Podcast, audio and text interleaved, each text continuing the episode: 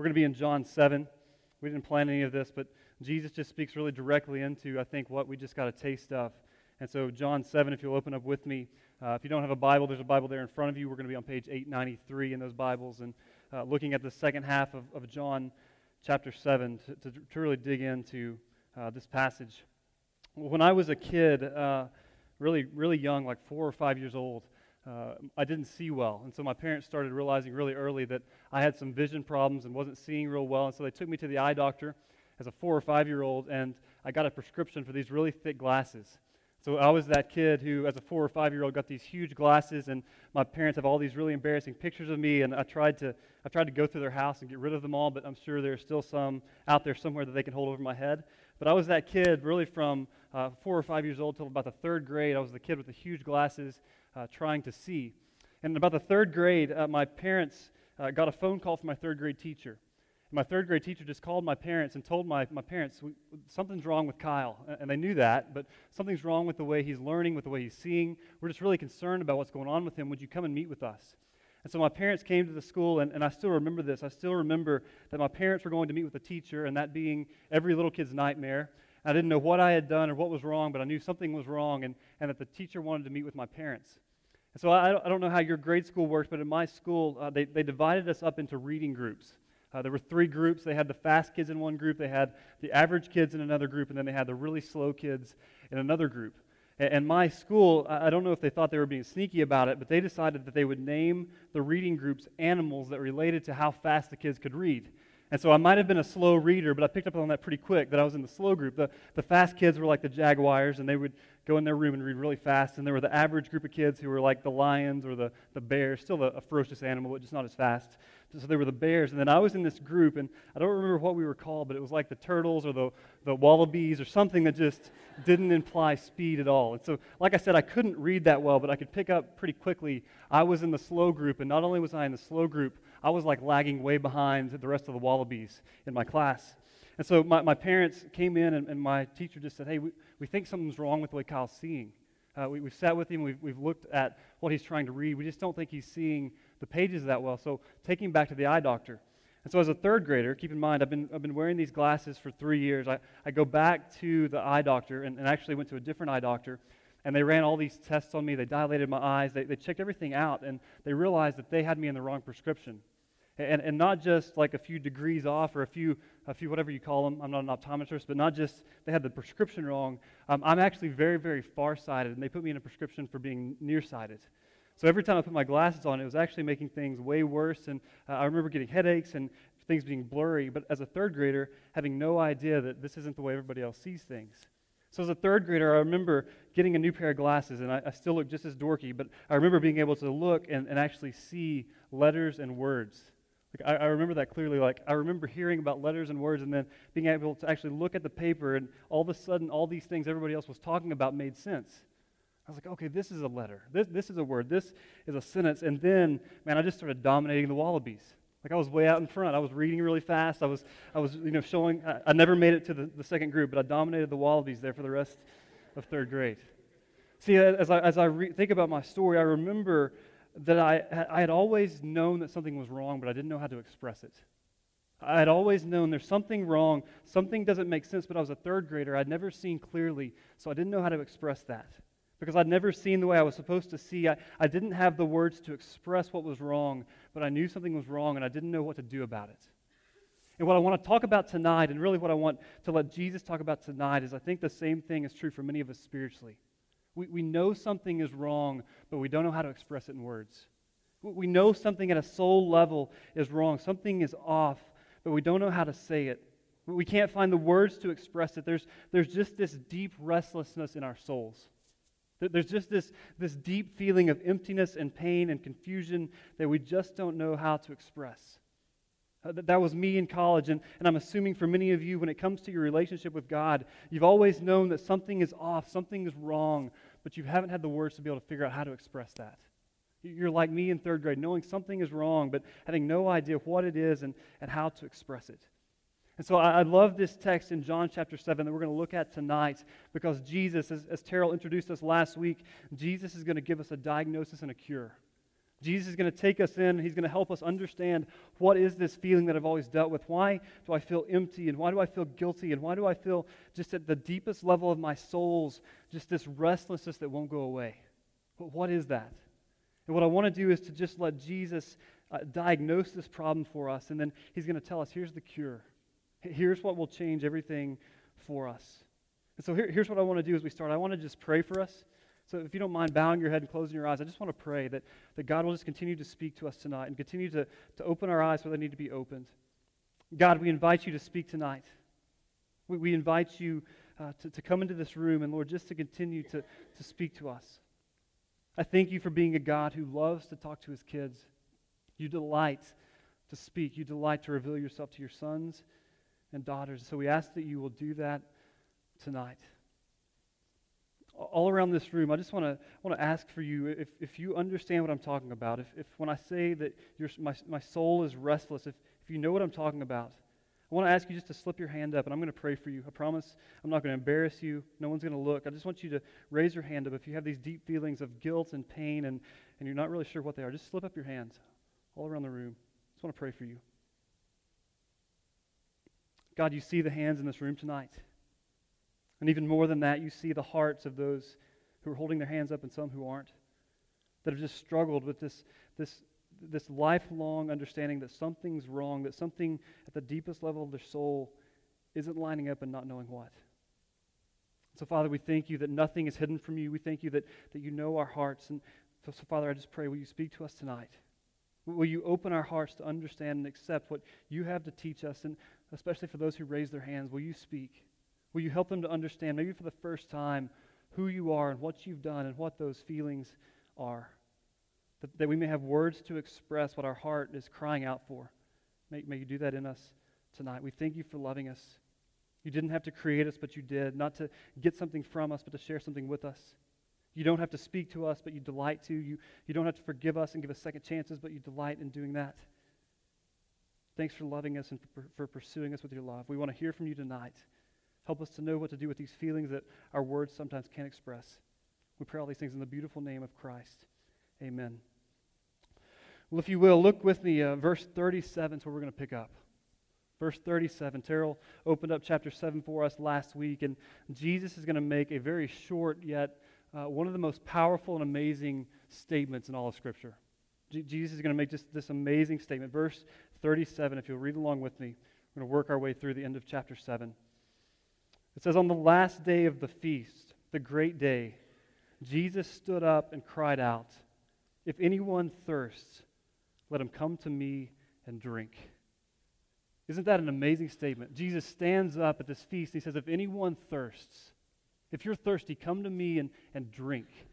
This is one of those statements that made Jesus either God or an insane person.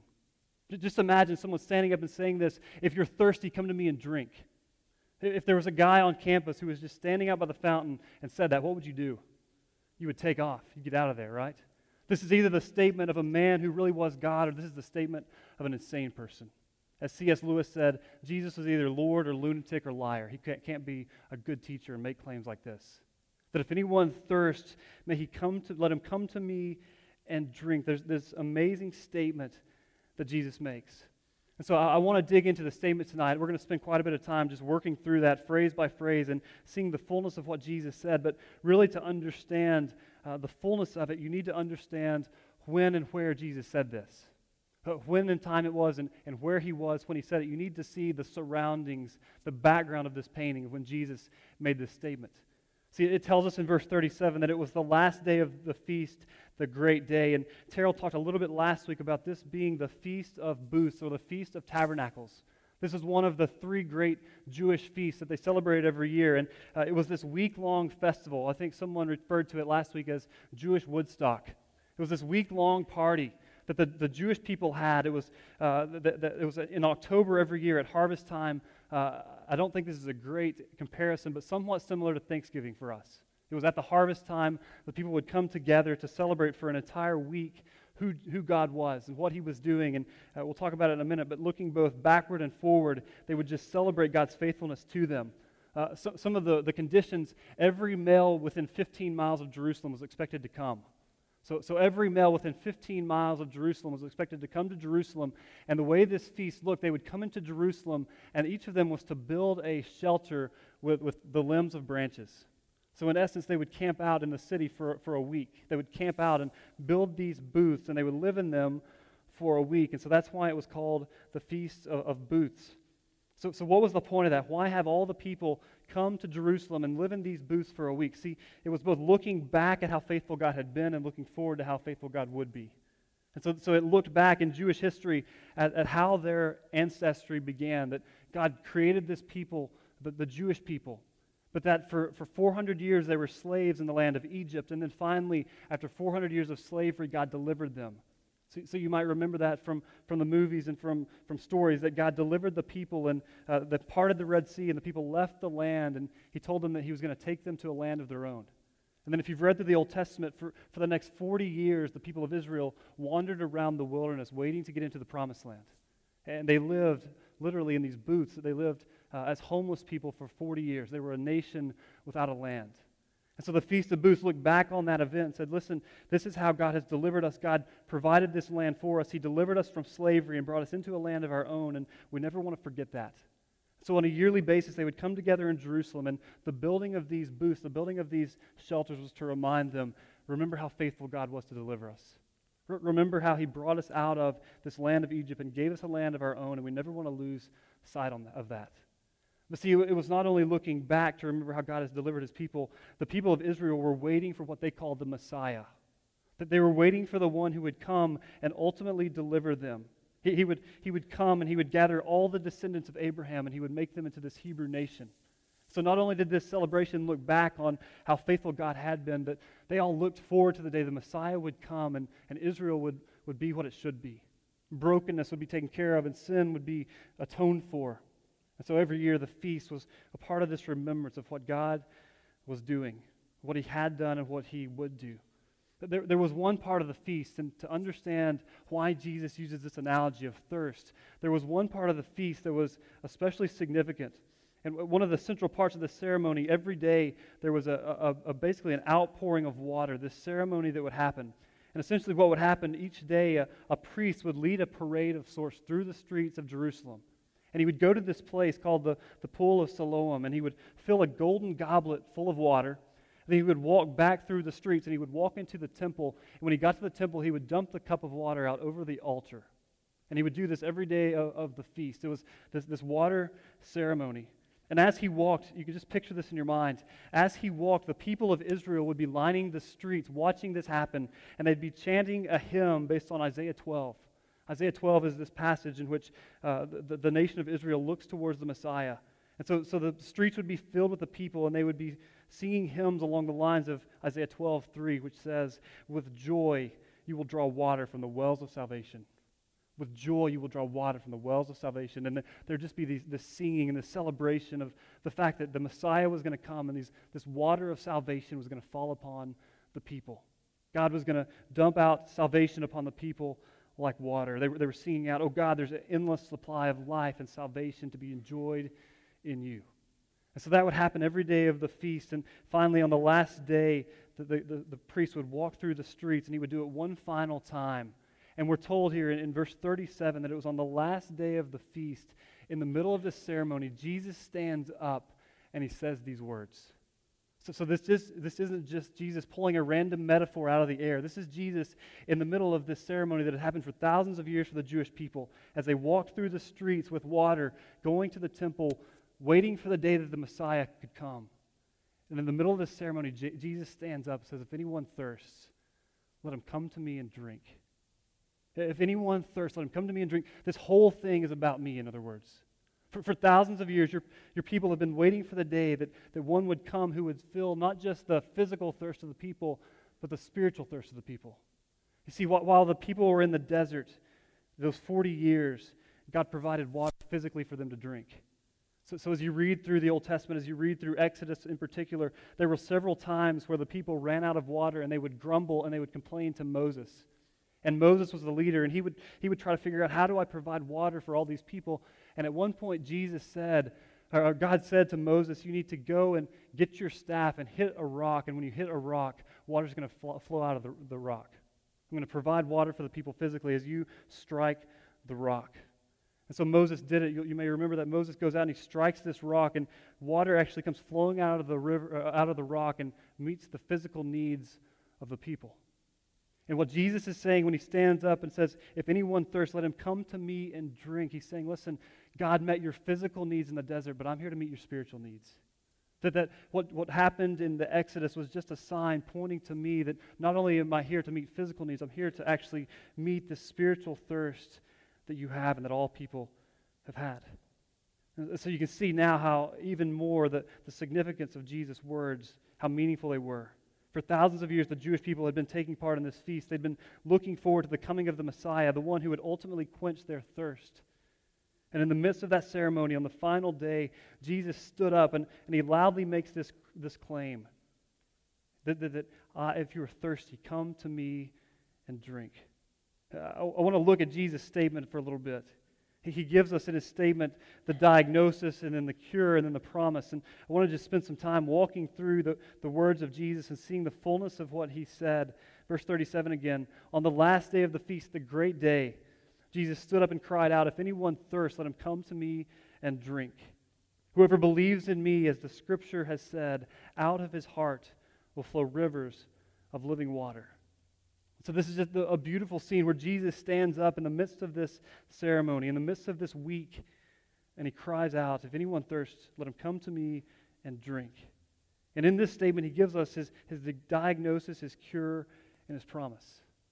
See, his diagnosis is pretty simple, isn't it? You're thirsty. You're thirsty. Jesus looks at the people and he says, There's this thirst, that everyone is thirsty. That, that we all thirst for some pretty simple things. Uh, our bodies need water in order for us to stay alive. And what Jesus is saying, your soul needs some things in order to stay alive. That there's a thirst of your soul that has to be met and has to have some essential elements to it. And so, so I want you to think about that. What does it mean that, that your soul is thirsty? What, what, what does that actually mean? What are the, the parts of that that we need to work through? See, when Jesus speaks of thirst, he's using a metaphor of, of all of these, not, not physically thirst, but spiritually, our soul is, is thirsty. And, and as you begin to think through that, it, it, makes sense that, that our souls are thirsty for, for certain things, that we all need acceptance and approval, right? We, we all long for and we all desire this acceptance and approval. We want someone to tell us that, that we're okay. We want someone to tell us that they accept us. We all long for that. That there's no one who doesn't long for this acceptance and this approval. And that's why some of you will do anything to get people to like you. Some, some of you will, will do whatever it takes just to get acceptance and approval. It's because your soul thirsts for it. Your soul thirsts for acceptance and approval. Our, our souls thirst for success. Our souls thirst for us to be successful and, and significant and for, to have people look at us and say that we have meaning and purpose and that, that, that there's some kind of value to our lives. There's no one on the face of the earth who doesn't have that. That, that we need to, to know that we're valuable and that something in us has value. We, we thirst for success. We, we thirst for love and intimacy, don't we? Th- th- this is what's behind all the relationships that you want to get into and why you ultimately want them. Because at the end of the day, our souls thirst for love and intimacy.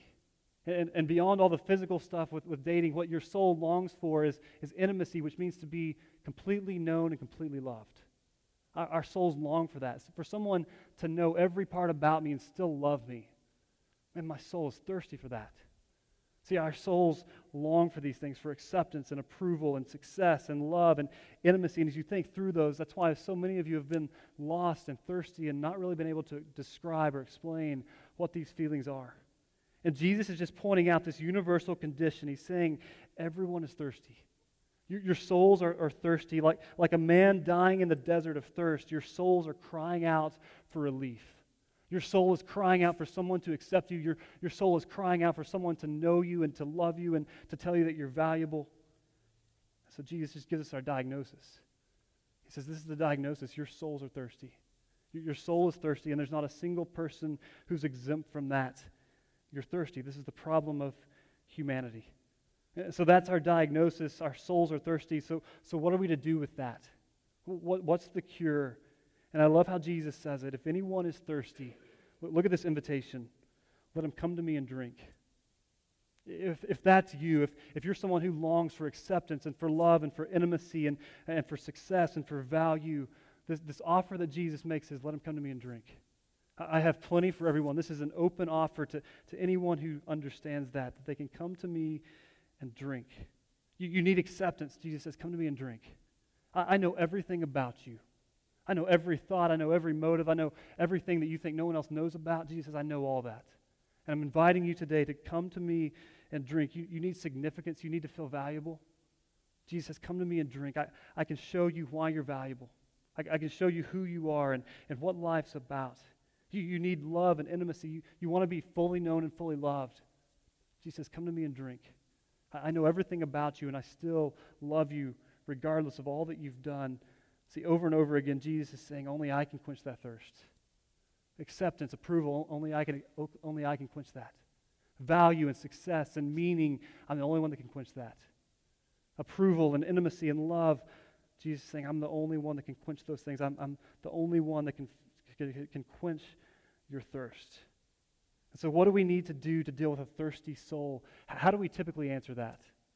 Uh, look at your own life. How do you deal with your thirsty soul? Most of us feel the feeling of being thirsty and don't know what to do with it, so we just keep ourselves busy. We, we decide that we're going to do more and we're going to try to find some way to quench our thirst, and so we, we go and do more and more. And Jesus says, No, don't go and do anything else. Come and drink. I'm inviting you to do something that, that doesn't, revol- doesn't involve you going and doing more. It involves you coming to me and drinking deeply of who I am and what I've done. It, it doesn't involve you impressing me. It doesn't involve you going through the right religious hoops. It involves you coming to, to me, to coming to Jesus and seeing that I'm the one that can quench your thirst. That I'm, I'm making this universal offer for you to come and, and be a part of what I've been doing. And so, what does that mean? What does it mean to, to drink of Jesus? What does it mean? He tells us in the next verse whoever believes in me. See, drinking is believing. That's what this means. That, that, that to drink of Jesus just means that I, I believe in him. That, that, that only Jesus can give us what our soul longs for. Only he can give us love and acceptance and forgiveness and intimacy and success and meaning. And he invites us to drink, and to drink means to believe him. To, to, believe him, to understand who he is and what he's done to quench our thirsts. And so let's just walk through this again. Our, our, our, thirst for acceptance is met when we believe in Christ. Your thirst for acceptance and your thirst for approval is met completely when you believe in Jesus Christ. Because what believing in Jesus Christ is, is me going before Jesus saying, Listen, God, I'm a sinner. And, and it's not just that I've done some bad things, it's that my heart is rebellious and wicked and has done everything it can to push you out. And in the midst of that, Jesus says, Listen, I know and I accept you. I, I know the darkest parts of your heart. I know the darkest parts of your past. I know the darkest parts of your present, even the things you think no one else knows about. I know the darkest parts of your future, and I accept you and I approve of you anyway. That, that your, your thirst is quenched by believing. Your, your thirst for success and significance is met when you believe. We, we no longer have to, to drive ourselves to be successful because Christ has been successful in our place. He says, You're free to fail because I've been successful. You're free to, to, to fail because Christ went to the cross and, and showed us what it looked like to be ultimately obedient and righteous. Our, our thirst for intimacy and love is fully met when we believe we, we have a God who fully knows us and still fully loves us. So, so we're not hiding anything from him to trick us into loving us like we do with a lot of other people. Jesus says, Come to me and drink. Come, come be a part of who, of who I am. Take what I've offered to you and, and drink deeply. And then I love that, that after he makes the diagnosis and he, after he tells us the cure, he gives us his promise. And look at what he says. He says, Whoever believes in me, as the scripture has said, out of his heart will flow rivers of living water. I, I love that. Do you, do you, catch what Jesus is saying? He's saying, If you come to me, I'm not going to give you a little, uh, a little Dixie cup of water. He says, If you come to me, I'm going to quench your thirst, I'm going to turn you into a river. If you come to me, I'm going to, I'm to meet your needs, your needs so deeply that in turn you're going to meet the needs of others. I'm going to accept you so much that you're going to now offer love to those who feel unacceptable. I'm going to show you intimacy in such a way that now you're going to be able to go to those and say, listen, no matter what you tell me, there's nothing you can tell me that will make you, me stop loving you. You're, you're going to find value and you're going to teach others what their value is. See, have you ever been around people that you can just feel life flowing out of? Have you ever experienced that? There's a few people that I've been around that I just get around them and I just feel life just flowing out of them. And I think it's the exact application of this verse that God says there are some people that I go to work in and you just feel these rivers of living water flowing out of them. That everything they see and everything that they do just breathes life into my life. And this is what life's all about. That, that God will take us and, and meet our needs, and use us to meet the needs of others. So let living water flow from us that we may meet the needs of those who still haven't found Christ. And so, so I love these two verses. Jesus looks at the human condition, and in two sentences, he just summarizes it all so well. He says, You're thirsty. Your souls are thirsty. Your souls are, are crying out for things that your soul should cry out for, and come to me and drink.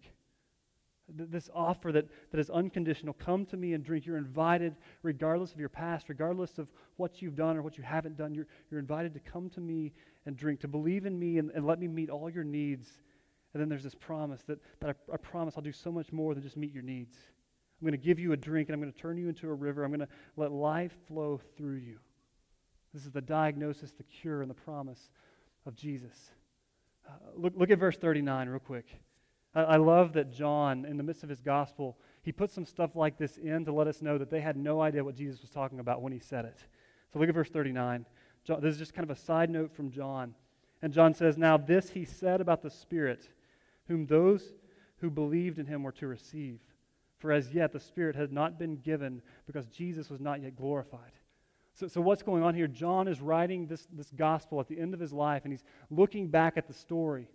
And basically, what he's telling us is when Jesus said that statement, that the rest of the disciples were looking at him saying, What are you talking about? What, what does it mean that, that if anyone thirsts, they can come to me and, and drink? What is he talking about? And John's telling us that later on in the story, it dawned on John that what Jesus was describing was the role of the Holy Spirit in our lives. That the Holy Spirit was going to be active to, to create this thirst that drove us to Jesus. But that's what the Holy Spirit does. And so I want us to think about what John's saying here for a minute. One, he's saying that all who believed were going to receive the Spirit.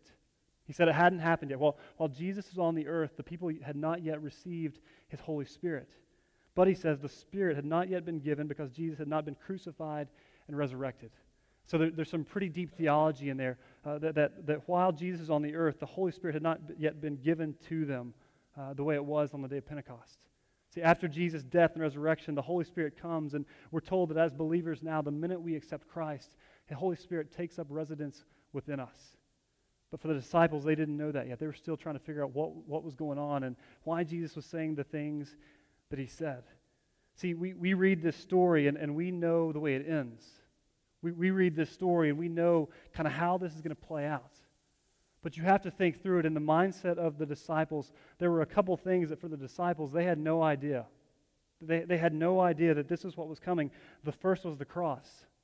And so you're going to see this over the next few chapters together. Jesus is going to keep talking more and more about the cross that's coming from, for him. And over and over again, the response of the disciples is, There's no way. There's no way that you could go to the cross. We're, we're not going to let that happen. You see, to the Jewish listener, the Messiah was this Old Testament figure who was going to come and end sin, who was going to come and end suffering, who was going to come and defeat evil, and who was going to come and establish his reign over the kingdom of Israel. And so, for the, for the people of Israel, they believed in the Messiah, but to them, the Messiah was going to be this incredible political ruler like King David was for them.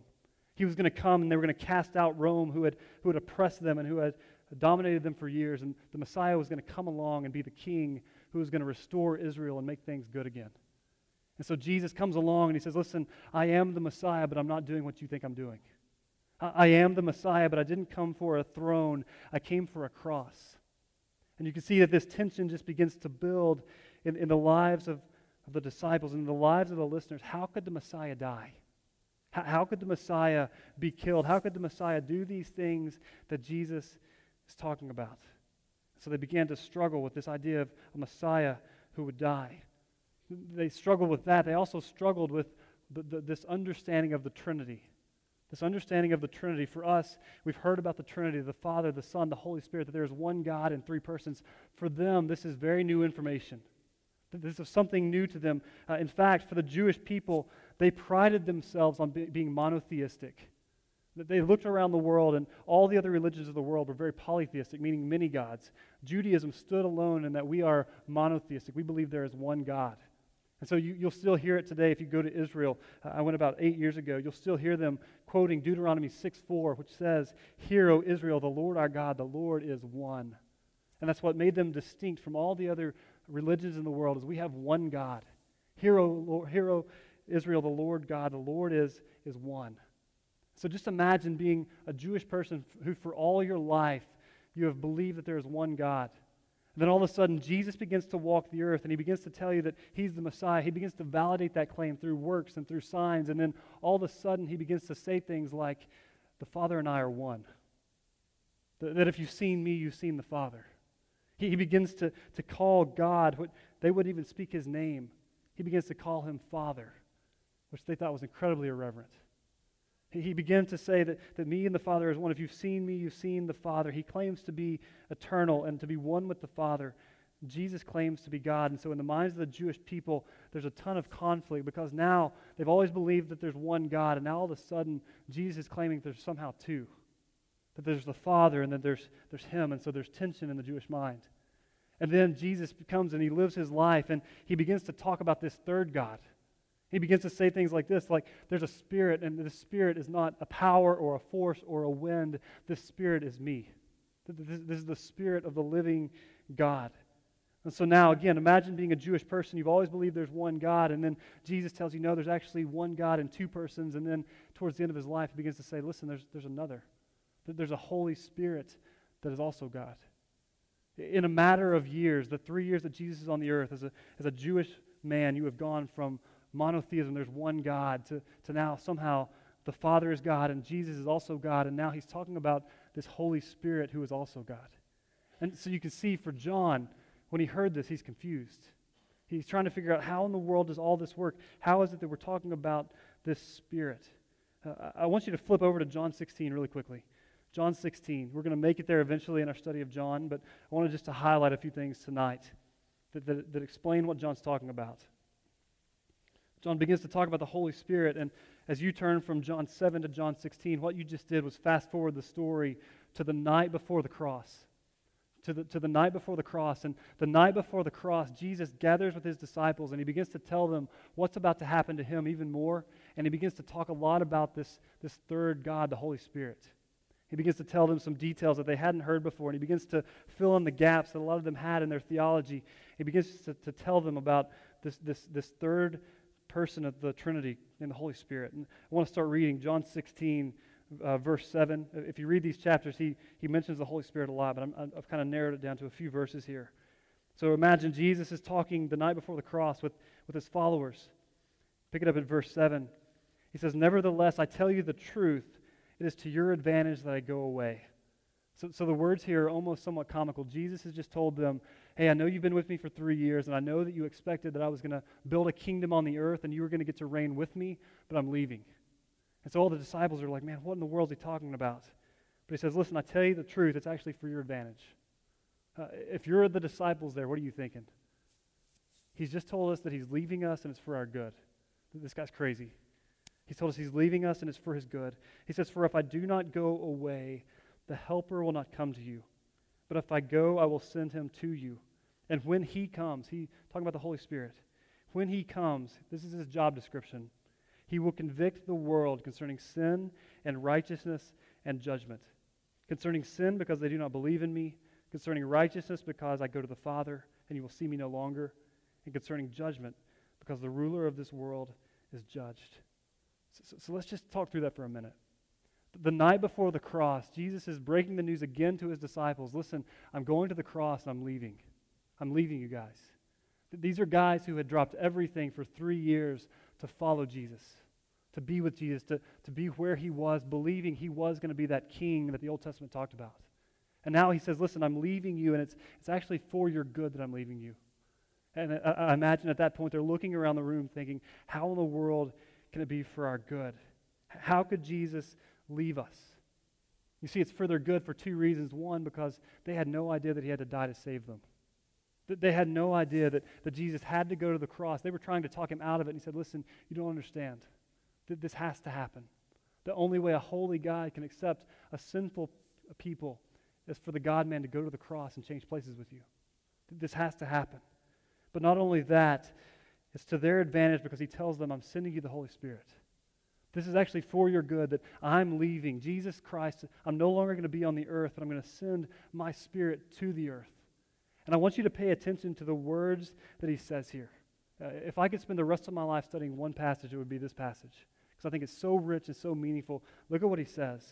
But if I go, I will send him to you. And when he comes, he will what? He will convict what? The world. He will convict the world. See, Jesus, the night before the cross, is telling his followers, I'm going to send my spirit, and his job is going to be to convict the world. The, the word convict there means expose. The, the Holy Spirit's job is to expose us. The Holy Spirit's job is to, to shine a light into the dark areas of our life that we don't want it shined. That this is what the Holy Spirit is sent for, that the Holy Spirit is to convict, to expose, to, to, to make, make things come to light.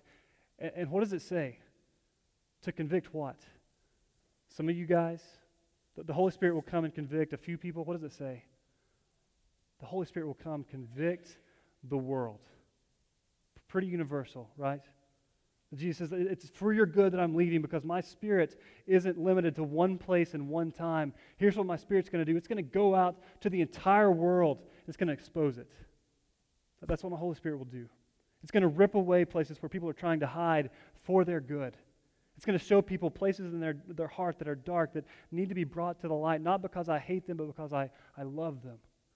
And look what he says. He's going to convict the world concerning three things sin and righteousness and judgment. And I just want you to think about these tonight. I'm going to talk about them for a minute and then we'll, we'll get out of here. But he's going to convict the world concerning sin. So, so what is that? That, that the Holy Spirit, according to Jesus' promise, was going to be sent in the world to, to each of us. And the Holy Spirit's job would be to convict the world concerning sin. See, I, I think this may be where some of the thoughts and the feelings that you've always wrestled with and haven't been able to be expressed now make sense. And what I mean by that is that when I think about the fact that Jesus promised me that the Holy Spirit would come into the world, and it would come into my life, and its job was to convict me concerning sin, my guilt all of a sudden makes sense. That, that it's not God who hates me, but it's actually God who loves me and says, Listen, I'm going to convict you and bring you back to myself. That, that my Holy Spirit's job is going to be to expose you and to show you that you're guilty. So, so do you remember the first time you felt guilty? Do, you remember that? as a little kid, I don't know what you did. Hopefully, it wasn't horrible. It's like a four year old or five year old. Uh, I remember the first time I felt guilty. My parents told me to not, that I, I asked for a cookie for dessert. Was like four or five or 12 or 18, I don't know. I, was, I, was, I asked for a cookie for dessert, and my parents told me no. And it was one of those really good cookies that are like the chocolate with the marshmallow stuff in the middle, and the, I don't know what they're called, but they're really good. And so my parents turned around, and I jacked a cookie and took off. And, and, and they, they never saw it. I was sneaky. I had big glasses, but I, have, I was sneaky. And so, and so I, I snuck off and, and I hid behind the couch. And I remember just devouring that thing. And it, it was awesome. It was the greatest cookie ever. And then I remember finishing my cookie and just sitting there, and all of a sudden, I just felt this, this terrible feeling. And I, and I can't explain it. But you guys know what I'm talking about because you've been there. There's just this weight of, of guilt that just flooded upon me. And then about five minutes later, my parents came out and I had chocolate all over my face so it didn't work very well. They busted me anyway. But I remember feeling really, really guilty. And here's what I was taught in school that was just some kind of humanistic conditioning that happens to everybody. That's just called conscience, right? Everybody has that. Unless you believe the words of Christ, who says, Listen, I'm going to send my spirit into the world to convict the world concerning sin. That this, this guilt that you feel isn't random. This is the work of a God who loves you, trying to, to woo you back to himself try, trying to expose you for your good, saying, listen, come back to me. That, that your guilt is to, to show you that there's something that's wrong that needs to be fixed in the same way that pain in your body shows you something's broken, you need to deal with it. So, so I'm going to convict the world concerning sin. Then he says I'm going to conv- that, that the Holy Spirit's going to convict the world concerning righteousness. So, so what does that mean? That Jesus said, I'm going to send my spirit into the world, and his job is going to be to convict the world concerning righteousness. Uh, that, that word righteousness just means the quality of being morally right, the, the quality of being morally justifiable. And, this is that, that thirst of the soul that I described, that, man, I just want to know that I'm okay. I just want to know that, that, that everything's going to be all right, that, that I'm a pretty good guy. And what this means is that the Holy Spirit will be at work to convince you that your goodness is not enough. That the God's Holy Spirit is inside you, letting you know that no matter how much you do, and no matter how many times you go to church, and no matter how many times you do the right things, that it's not enough. That that's the Holy Spirit's job to convict you concerning judgment. That this is not a random human emotion. This is God inside you telling you, listen, you need something else. If your hope is your own righteousness, you're lost. If your hope is your own goodness, you're in trouble. And so I think you've probably felt that one too. You, you want to measure up. You want to be convinced that you're good enough. You, you want to think that everything's going to be okay, but deep down, you're just unsettled. Your soul is restless and you're not sure that you're okay. And I think most of us call this depression or emptiness, but, but Jesus calls this, this his spirit at work. That this deep emptiness of my soul is me hitting the walls of my righteousness that I'm, this is not enough. That, that I haven't done enough to ever make a holy God happy. And then he says the Holy Spirit will convict us concerning judgment. He will convict the world uh, concerning judgment because the ruler of this world is to be judged. Uh, if you walk around campus tomorrow and ask people the question, what will happen at the end of your life, you're going to get a ton of different answers. But one that is pretty consistent is that we're somehow accountable to somebody for our lives. There's this somehow uh, ingrained knowledge to us that at the end of my life, I, I feel like I'm somehow accountable for the good and the bad and all that I do. In fact, look at all the religious systems, all of them somehow account for at the end of our lives, we're accountable. We have to answer to somebody. And again, is that, is that a random human emotion or is that what Jesus is talking about here? That I'm going to send my spirit into the world to, to convict, to, to expose you concerning your sin, concerning your righteousness, concerning your judgment. That, that Jesus came to show us that, that there's hope. And so, so to summarize all this, this is the promise of the Holy Spirit. And John, looking back on the story, says, listen, this is what I mean by that. That, that, that, that Jesus was talking about this thirst that the Holy Spirit creates. And, and this is uh, what, what I think is at the heart of this passage, that the Holy Spirit's job is to create a thirst in you that only Jesus can quench. That that's the Holy Spirit's job. That the Holy Spirit's job is to create a thirst in you that only Jesus can quench. And so if you're here tonight and you're feeling that thirst, I want to tell you that the thirst is not the problem. That the thirst is universal. The thirst is something that each of us feel because we're broken and sinful and, and far from what we should be. But the thirst is actually God's gift to you. It's actually His Spirit working inside you to bring you back to Himself. And the Holy Spirit is creating this thirst in you, whether that be through guilt or whether that be through this emptiness or whether it be through just knowing that you're accountable. And He's just saying, listen, come back to me. Come and drink. And, and all these needs are met in Christ. See, the Holy Spirit creates this thirst in us that only Jesus can quench. And, and I just want to read the end of John 7 here and show you how this played out. That there were a few responses to, what, to, to Jesus when he, when he said these words. Verse 40, it says, When they heard these words, some of the people said, This really is the prophet. Others said, This is the Christ. See, for some of them, they heard this offer from Christ. Some believed in Jesus and drank deeply and had their, their thirst quenched by Jesus. That they had heard enough and they, they knew enough that they didn't understand everything, but they understood this man is claiming to be God. He's offering us life, he's offering us acceptance, he's offering us these things that we find nowhere else. Some of them believed and drank deeply and had their thirst quenched by Jesus, and I hope that that's some of you tonight. I hope that some of you tonight realize I'm thirsty. My soul is thirsty, and I don't know how to express it, but Jesus has come and He's offered me to quench my thirst. And I, don't have to understand everything, but I believe that Jesus is telling the truth, and, and I want to take Him up on that offer and have my thirst quenched. It says that some believed in Jesus, and then some heard Jesus and questioned Him. Look, look verse, the middle of verse 41. But some said, Is, is the Christ to come from Galilee? Has not the scripture said that Christ comes from the offspring of David? And who comes from Bethlehem, the village where David was. See, there were some who heard Jesus offer and, and believed in Jesus and drank deeply, and then there were some who heard Jesus but questioned him because he didn't fit into their theological and philosophical box. They said, we, we, we hear you, but we have a ton of questions. And that some of you tonight, you're really struggling because Jesus isn't answering your questions. And, and he, has, he isn't acting the way you think he should act. And he's shattering some of the things that you think are right. And, and I get that. But if he's really God, if Jesus is really God, he doesn't have to answer all of our questions and he doesn't have to do things the way we like it. He's saying, listen, come and drink, and, and, and I'm not answering all your questions. I'm going to offer this to you and invite you to me. And some of us just don't like that God doesn't have to answer to us. And then it says that some heard and hated him. Look at how this passage ends. Verse 43. So there was a division among the people over him. Some of them wanted to arrest him, but no one laid hands on him. The officers then came to the chief priests and Pharisees, who said to them, Why did you not bring him? The officers answered, No one ever spoke like this man. So, so the Jerusalem Police Department sends out people to arrest him, and they come back saying, Man, this guy's good. He talks, he's really good.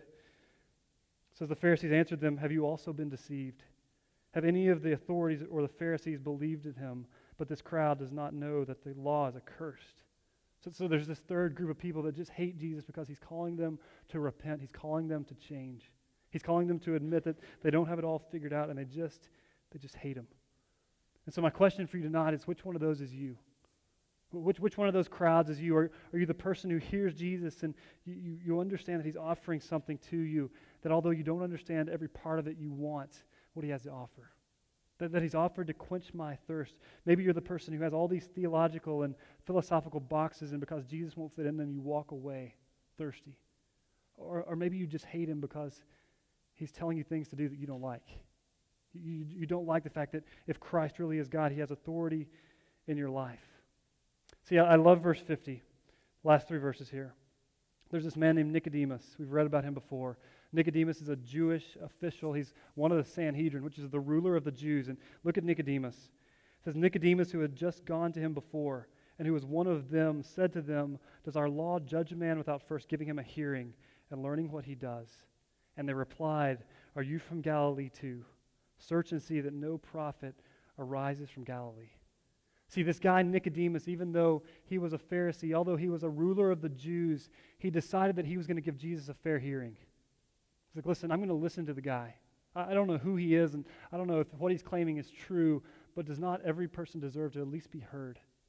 And what I want to tell you tonight is that many of you have made your mind up about Jesus without giving him a fair hearing. You've decided about Jesus because you've had a few buddies who were Christians who were idiots.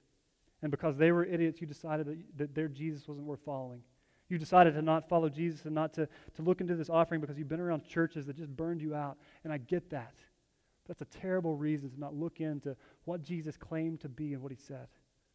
So, my, my encouragement to you tonight are you giving Jesus a fair hearing or are you listening to what he has to say? Have you dug into the Gospels and looked into his words on your own? That, that Jesus has claimed to be God and he's claimed to, to meet the, the deepest human need, that we are thirsty souls, and he has the cure for it. So I, want us to close tonight. The band's going to come up and play one last song. We're going to pray together. And I just want to dwell on these words. And I want to give you time with these words just to think and pray. And maybe for some of you for the first time, just say, listen, Jesus, I want to, I want to drink. I, I want to come to you and I want to ask you to, to fill my soul, to accept me in places I've never been accepted before. To, to make me feel approval and, and security and, and worth and all these things that I've been looking other places for. I want to come to you tonight. See, if you're thirsty, come, let, let them come to me and drink. Have you come to Jesus and, and drink? And should you not at least give him a try? Should, shouldn't you at least give Jesus the opportunity to be what he's claimed to be and to do what he's claimed to do? His offer is open. And maybe tonight's the night that you realize the Holy Spirit has been at work within you for a while now, creating this thirst. And maybe tonight's the night that you allow Jesus to quench your thirst.